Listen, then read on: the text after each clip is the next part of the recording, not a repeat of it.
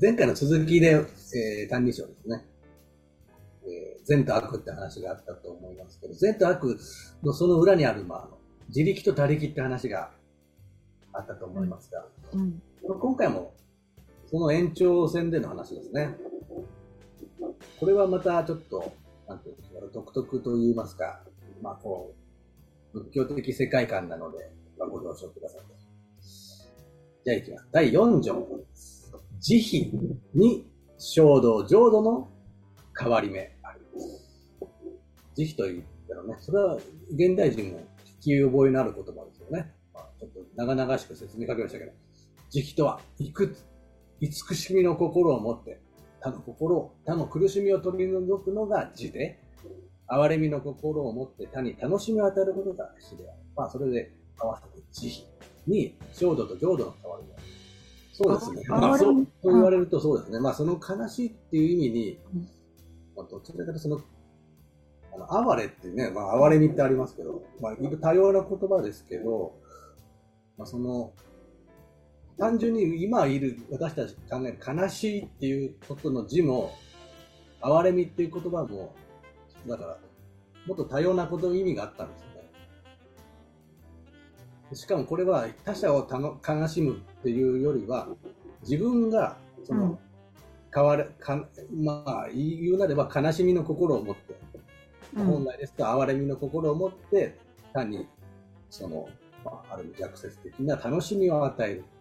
その慈悲の心って今だから要するに与えるものだとすると、うん、他者に対しての、まあ、そういった心構えですから慈しみ悲しむじゃなくて、うん、要するに両方とも与えるっていう意味合いの言葉なになってるんですね慈悲というそのただまあ心といいますかね要するにこの困ってる人を根本的には救いたいっていう気持ちがあるわけですよねこの慈悲っていう、うん、ただそれに衝動と浄土の違いがあるんですって聞いたらわかんないじゃないですか。うん。ただ説明されてます。衝動の慈悲というは、要するにこれ、前回で言った自力の善の道なんですね。うん、は、我々が考える通りの ものを哀れ哀れんで、悲しみ、育むなり。ただし、しかれども、思うがごとく助けとくること、極めてありがたし。うん、ありがたいじゃなくて、極めてあることが難しいという。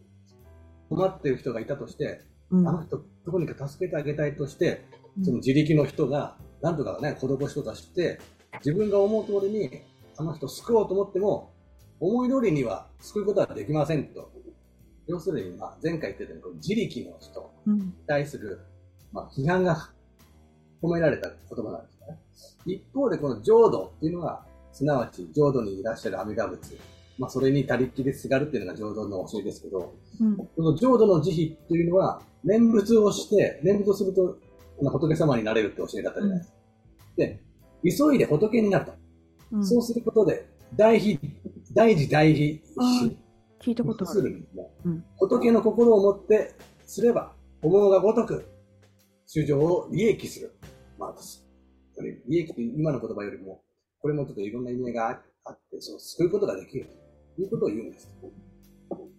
根性いかに愛おしい不便と思うとも、どんちのごとく助け、えー、がたけ。この慈悲終始だし、ですね。しかれば、念仏申すのみと、末を取りたる大慈悲心。これはつまりですね、末を取りたるってことで、守備一貫な末ですから、ね、最後からまあ最初まで、守備一貫した慈悲の心でその救うことができるんであろうとおっしゃったという。今のよ生きている世の中に、自分が生きている時に、いろいろ頑張って、この世に助けたいと思っても、それはでき、することができないって。何を言いたいかって、わかります？言うのは、うん、早く往生して、自分が仏になりなさいよって言って。うん、で、仏になりさえすれば、その仏のいわゆるスーパーパワーを持って救うことができる。自分が仏様になればいいじゃないって言ったんですよ。これどういうことかって、これはもう現代の人の感覚からは分かんないですよ。宗教的な話ですから、この親鸞上人の和算っていうのがあって、うん、のエコを成就して、妄想幻想二つなり、これら栄光によりてこそ、信行ともに死むなる。普通の王女っていうのはうん、王相の王女なんですよ。要するに、今の、この現世から極楽に往生する。うん。で、あの、往復って言いますよね。うん。まず行くんですよね。うん。そこで仏になって帰ってくるって発想なんですよ。輪廻でございますか？輪廻とまた違うんです。輪廻は、その六道の中を回っていく。自分あくまでも、自分個人の魂の移り変わりですけど、これは、応想して、幻想して戻ってくるんですよ。そうすると、この世に残した人たちを仏となって救うことができるっていう、うん。そういう発想なんです、これ。だからそうすると、思うがごとくに助けることができる。あくまでも、そういう世界観の話なんですよ。これは信じるか信じないかあなた次第っていうやつなんですね。だからそれが浄土の教えな、他力の教えなんですよ。だから、結局自力の人は自分で何とか修行して仏になり、自分がいろいろこう、慈悲の心を持って、みんな助けたいと。うん思うが、そういうふうにはできないっていう発想から、うんじゃあどうすれば、まあ、目の前にいる人たちを救えるかって考えたときに、自分が仏になりなさいと。うん。他力の力を信じて。うん。で、亡くなった後、うんまた戻ってくることができる。その中で戻ってきたときに、そしたらあなたも仏で戻ってるんだから、うん何とでも救うことができますよ。だから、早く念仏をして、うん安心して、浄土に行ってくださいよっていうあ。念仏をするだけしかできないうん。いう悪人たちが、うんその人を救いたいなと思った時には、うんそうするしかうん。できませんよっていう。なるほど。これも一つのだから浄土の教え。で、なんでこういうことを言い出しかったかっていうのが一つあって、実は、あの、中国の浄土思想には、この幻想エコーっていうのはないんです。要するに往生した後にまた戻ってくるって発想はないんです。うん。ただこれはいろいろ言われてるんですけど、親鸞はやっぱり日本人のその死生観というのに合わせて、こういう発明をしたっていうんですよ。うん。日本人、死ん死んだ後に、うん。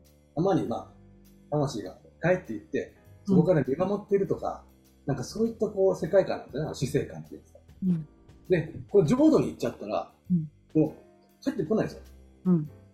ご先祖様は、うん遠く向こうの西方浄土に行っちゃって、うんもう会えないんですよ。でもそれじゃあ、ちょっと違うんじゃないのっていう、なるほど。一般の人たちが思ったわけなんですね。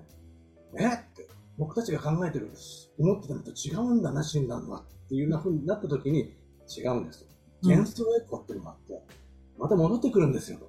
それは仏という、そのか実体はないけれども、うんそういったものになってっていうところで、納得感を得させうん。なるほど、仏として帰ってこれるのかと。それはすごいっていう。ただやっぱり現代人的な解釈があると思う。ああ、そうか。おこの当時の人たちはう、ん。本当に信じてたああ、そっかそっかそっか。口があるというか、そうだと思うんですよ。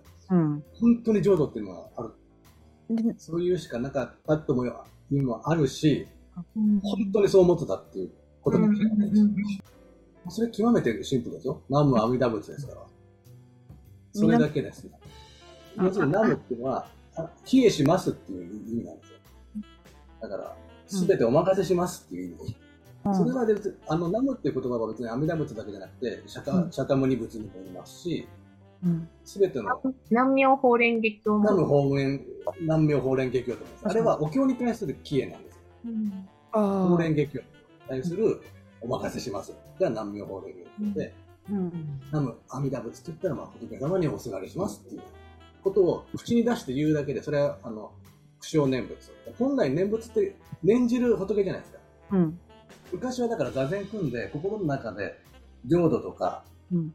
仏の姿を思い浮かべるっていうのが修行の大事なものだったんですけど、それはやっぱり難しいんですよ、一般の人には。だから、口で言うだけでいいですよって言い出したのがやっぱり法然とか、めっちゃ、めっちゃ簡単。うん。原神とかの頃の浄土教はもう天台宗のこの山にこもって、ひたすら座禅組んでやるっていう厳しい浄土の教えだったんですけど、どんどんライトになってやっぱ貴族とかはもう文献、うんそれこそあの原神の往生要旨みたいなのを見て、極楽の世界蓮の花があって、そこにいろんな宝石があってとかっていううん。世界を文献で知るんですけど、多分当時の人は、それこそもう仏像とか、うん。ああいったもので、じゃないですか。もう、それと言ってお釈迦様だってね、こう、どうやって信じたらいいのかってそういう心から入っちゃうと多分、もう必要ないんですよ。うん。この「歎異抄」にも後で、うん。その遊園とかが念仏したってありがたくないんですっていう告白するんですよ。えだからそういう人もいたんですよ、やっぱ。うん。難しいこと考え出したらもうすでに疑ってますから、うんそういう人には、うんうん、結局、なんかそういう情報でしかないっていうか、うん。救いのものじゃなかったと思いますね。うん。うん。私にこれはですね、はいこのタイトルに現れてるんですけど、嘆いてるんですよ。つまり、これは親鸞上人の弟子のである遊園っていう人が書いたんですけど、それがつけたタイトルで、うん。あの、親鸞の教えに対する異端が出てきたんですね。うん。について嘆いてる。だから、その異端を改めるために、親鸞の本当の教えを書き残したんですよ、遊園っていう人が。うん。そうなんだ。なかなか一体誰が読むんだ、この難しい文章はってさっきから思ってたんで。この遊園って人はあんまり知られてないと思うんですけど、うん実は関東のね、それこそ農民とか、普通の人だったんですけど、すごいまあ文章力もあるし、うん。学もあるから、うん。実はすごい人が、その、京都人の人じゃないんですよ。関東の人だったんですよ、この遊園って。だから、すごい人がいたもんだっていう親鸞の言葉をこうやってちゃんと解釈して、このうん歎異抄っていうのを残してるんですよ。親鸞が言ってたことを、遊園が書き残したのが歎異抄なんですよ、これ。で親鸞のうん。書いた教行信行とかっていうのはうん本当学問的で、やっぱり一般の人から見たら、まあちょっと読めないんですけど、歎異抄はそうじゃなくて、これで実際に語られたことがこういうふうに口伝で書いてあるから、うん。読みやすいし、本当の親鸞のなんかこう人柄がわかるっていうか、うん。それでまあ魅力的な文章になってるんじゃないですかね。今でもこうはうん流行ってるというか、人気が。いや、本当。そうですね。本当、C 枠ですよ、これね。うん確かに。親鸞が亡くなった後に疑いの心とか、うん本当にアムラムツなんているよ、いるのかよとか、その、他力だけで、ちょっとおかしくないとか、うん念仏だって何回すりゃいいのとか、いろんなこう疑惑が出てきて、うん。それを改めるために、遊園がもう、しょうがなく書いたっていうかなんていうか、俺はこういうふうにちゃんと聞いたんだっていうか。でも、信じない人は救われないとは言わないんですよ。多分、信仰宗教とかそうな、そういう言い方すると思うんですけど、ああ。そういう脅しはないんですよ、これでも。え、じゃあ、うん他他力の、自力の人も別に批判してないんですよ。あの、だから、そっか。善人名をもて王女を解くっていうんですよ。善人たちそも王女をしますけど、うんうん正直に書きすぎてて、うん新宗の本流からちょっと隠されてたんですよ。これだから、歎異抄が再発見されたのって明治になってから。歎異抄に最後の方見ていくと、親鸞は自分は弟子も取らないっていうし、うんあの、人からお金を巻き上げちゃダメだとか、他の教団教団をそういうふうに批判するんですよ。うんそれはやっぱり実はその、親鸞の息子たちが、その、領土侵襲っていうのを大きくしていくんですけど、そういう人たちにとってみたら、親鸞がそういうことを言ってたっていうふうになのが広まっちゃうと、ちょっとまずいっていうふうに、論外不出にこうしてたっていうんですよ。うんで、再発見されたのが明治になってからで、実はだから歎異抄自体が知られ出したのって、あれ、まあ、よく考えると最近の話とも言えるんです。だから、昭和とか、明治、大正、だからまあ昭和時代になってじゃないですか。ね歎異抄はなくても、うんでも親鸞の教えとしてはちゃんともちろんうん。ありますから、それこそ念仏を申したら、浄土に行けるっていうのを一貫してます。うん、だからそれ、歎異抄を見た人から、今の浄土真宗のあり方を見ると、うん違うんじゃないかっていうふうにうん言われてもおかしくないようなことが書かれてましたけど、なるほど。今はまだ出てきてないんですけど、そういった文章。うん。でも逆に言うとそっちの方がだから、もう正直、嘘、偽りがない言葉ですから魅力的なんですよね、うん歎異抄の文章。改革派の人たちがいたんですよね。清沢満氏とかかもしれませんね。皆さん知らないかもしれないですけど。え、で隠した？蓮如上人が今の浄土真宗の形を作ったっていうんですよ。7代目の、うんまあ、その親鸞から数えてる人なんです。教団を大きくするには、あんまり言われてはい言われたくないことが書かれてた。あだから、親鸞が亡くなった後のうん。新宗っていうのは、今の形とは全然違って、本当貧乏な教教団みたいな、親鸞の墓を守るだけの、うん。なんかそういったものでしかなかったらしいんですけど、で矛盾、矛盾しちゃうってこと？それがやっぱりちょっと、それじゃあちょっときついなってことで、親鸞の教えをまあ元にもちろん、布教活動をして、でかくなっていった。うん。ちなみに皆さんに聞きますけど、自分死んだらどうなると思ってます？自分が亡くなった後。自分の死んだ後にその意識が残って何かこう、感じることができるってことですか？うん最近そういうことを聞くと、大概の人は無になるって言うんですよ。無。無です。死んだらもう何も残らない。あただそれでおしまいって。あの妄、想というよりは。無になるって考えるよりよっぽどいいですよ。うんそういう考えが。うん。方が救われるというか、なんというか、人生が豊かになるとかって言いますけど、無になるって考える人ほど、死後のこと考えたら怖くてしょうがない気もしますし、例えば無になると考えると、うん。死んで自分の親に会えるとか、うん。うん。先に亡くなった人に会えるとかっていう、そういう考えはじゃあ、ないですもんね。ない心の中にねうん。逆に自分を残す、残す人たちに対して、あの世で待ってるよとか、うん。そういう言い方もできないですよね。うん。しないと思う。でも、うんそういうふうに考えられた方が、あ、そうそうそうそうそう。普通になると思いません？そうまあ、だから分子とか原子のね、うん。そういったレベルの輪廻っていうことは考えられても、うん。いわゆる魂とかでは想像できない。でも、そこまで本当に突き詰めてそう思える日本人いるかって言ったら僕そんなにいないと思うんですよ。結局、誰か亡くなったら先にああの世で会おうなっていうのは、誰も別に仏教を学ばなくても、なんか身についている死生観だと思うんですよね。うん。うん。でもそれは大事なんですよ。うん実は仏教のお釈迦様の教えは、うんの最終ゴールって輪廻を止めることなんですよ。その涅槃するっていうのは、その生死の苦しみって生まれ変わってくることの苦しみなんですよ。そうです人生は四苦八苦といって生きていることが苦しいっていう元から解放されたいっていうのがお釈迦様の発端で、で、悟りを開いたんですけど、それはもう来世生まれ変わらない。ここで打ち止めだっていううん。心境なんですよ。でもそれがゴールだっていうのは、日本人には、やっぱ受け入れがたかったと思うんです。この世で終わりだっていうのは。うんだから親鸞は、戻ってくる王女があるんですって言ってるのは、うん。そういった日本人にカスタマイズしたんですよ。うん。ただ禅宗とかは、うん。その密教系もそうですけど、基本的に現世で仏になるっていう、うん。もうい建前なんですよ、あそこは。えーもうその人、仏教は極楽って発想ないんですよ、本当は。うん。えー極楽って言っていいのは本当浄土系の教えなんですよ、仏教の中で。だからそこを葬式仏教とかで突き詰められた時に他の仏教ってどう返すのかなって思うところは僕はあるんですよね。浄土教、浄土真宗とかは親鸞がもうあらかじめそういうのを設定して最初からそういうふうに言ってるからうん。回答できるんですよ。魂はうん。浄土に行ってまたあなたたちとここに出会いができます。極めて日本的な考えにカスタマイズしてます。うん。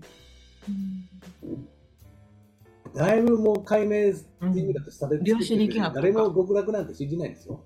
うん。それもそうですし、なんで自分はあの母親と父親に生まれたのかとか、うんこの時代に生まれたのかっていうのは、科学に説明できないんですよ。でも、人間はそれを求めちゃうんですよ。うん。要するに、人生に物語がなきゃ生きていけないんですよ。うん。意味をを与えてるのがこういう宗教である、この仏教で。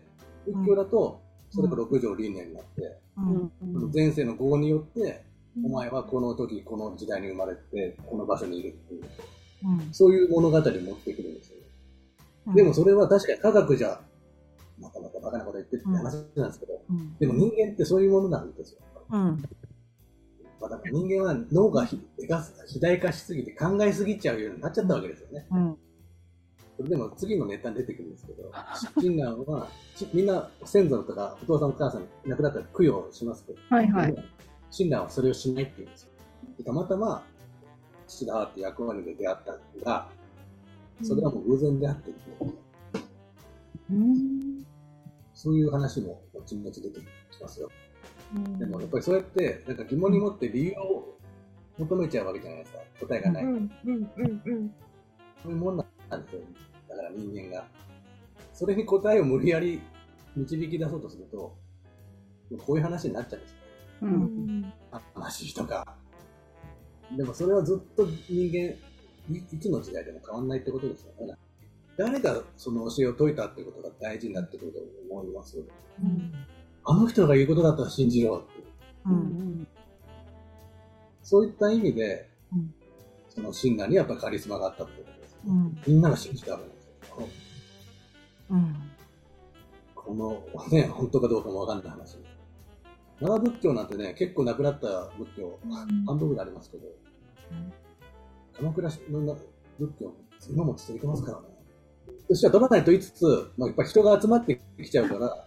その、関東に行ったら関東でもう何人もやっぱり実質上弟子はいたんですよ。その一人なんですね、こはいはいはい。あと、浄土真宗がすごい特徴的なって、北陸とか、うん。